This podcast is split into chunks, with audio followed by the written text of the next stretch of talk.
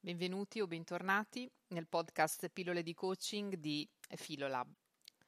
Nel podcast I modi di vedere il mondo vi ho parlato di come il nostro modo di concepire il mondo, la nostra visione del mondo, intesa come la nostra personale rete di concetti che sta dietro alle idee che abbiamo sulle cose del mondo, possa influenzare significativamente la qualità della nostra vita e di come il life coaching filosofico ci aiuta ad esplorare questa rete concettuale e soprattutto a divenirne consapevoli.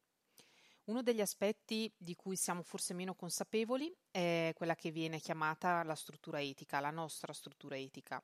I criteri, cioè, relativi a come assegniamo l'etichetta di giusto o sbagliato alle cose.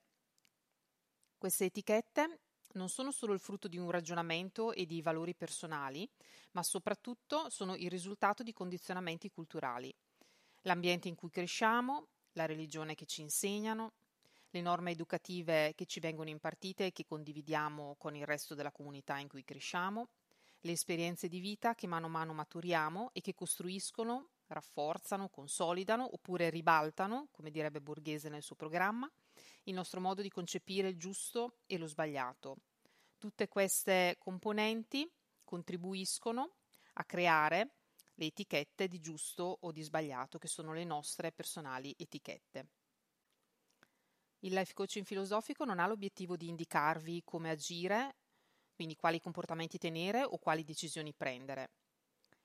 Nel filosofo che vi ascolta non troverete un suggeritore di azioni, ma qualcuno con cui confrontarvi per ampliare la vostra comprensione di questo concetto di giusto o di sbagliato.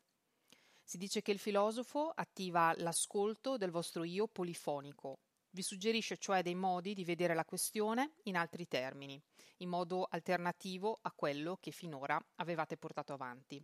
Aggiunge quindi voci alla vostra voce interiore e attiva il vostro dialogo interiore. Ma rimanendo sul tema in modo pratico, non so se vi è mai capitato di esclamare ciò che è giusto è giusto e specialmente di fronte agli altri, come a voler ribadire l'evidenza che il vostro modo di vedere le cose è quello giusto. Forse però vi è capitato meno spesso di fermarvi a pensare come abbiamo definito ciò che è giusto.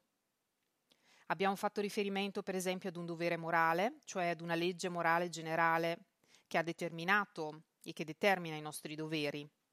Per, eh, per esempio, un dovere morale può essere, lo possiamo sentire, possiamo sentire il bisogno di agire rispettando le persone, di considerare le persone come esseri liberi ed autonomi, dotati di un proprio valore intrinseco. Di fronte a questo dovere, manipolare gli altri, non dicendo la verità, va contro questo dovere morale. E quindi sentiamo che la cosa è sbagliata, appiccichiamo alla cosa, al comportamento, all'azione l'etichetta di sbagliato. Oppure per noi giusto può essere ciò che provoca la felicità e ingiusto quindi ciò che causa sofferenza o infelicità, sia a noi stessi che agli altri. Quindi per determinare se una cosa è giusta o sbagliata, in questo caso valutiamo le conseguenze dell'azione. Oppure ancora, se sto esercitando una virtù, allora la mia azione è sempre giusta. Potremmo avere questa convinzione. Quindi, per esempio, se siamo d'accordo che il coraggio sia una virtù, allora ogni azione fatta con coraggio è un'azione giusta e quindi anche uccidere una persona, per esempio, in guerra, in una situazione di emergenza. Queste sono solo alcune delle voci che possono essere suggerite dal filosofo all'interno del dialogo filosofico. Voi a quale vi sentite più vicini e a quale vi sentite più lontani di queste voci? Ragionate, gente, ragionate.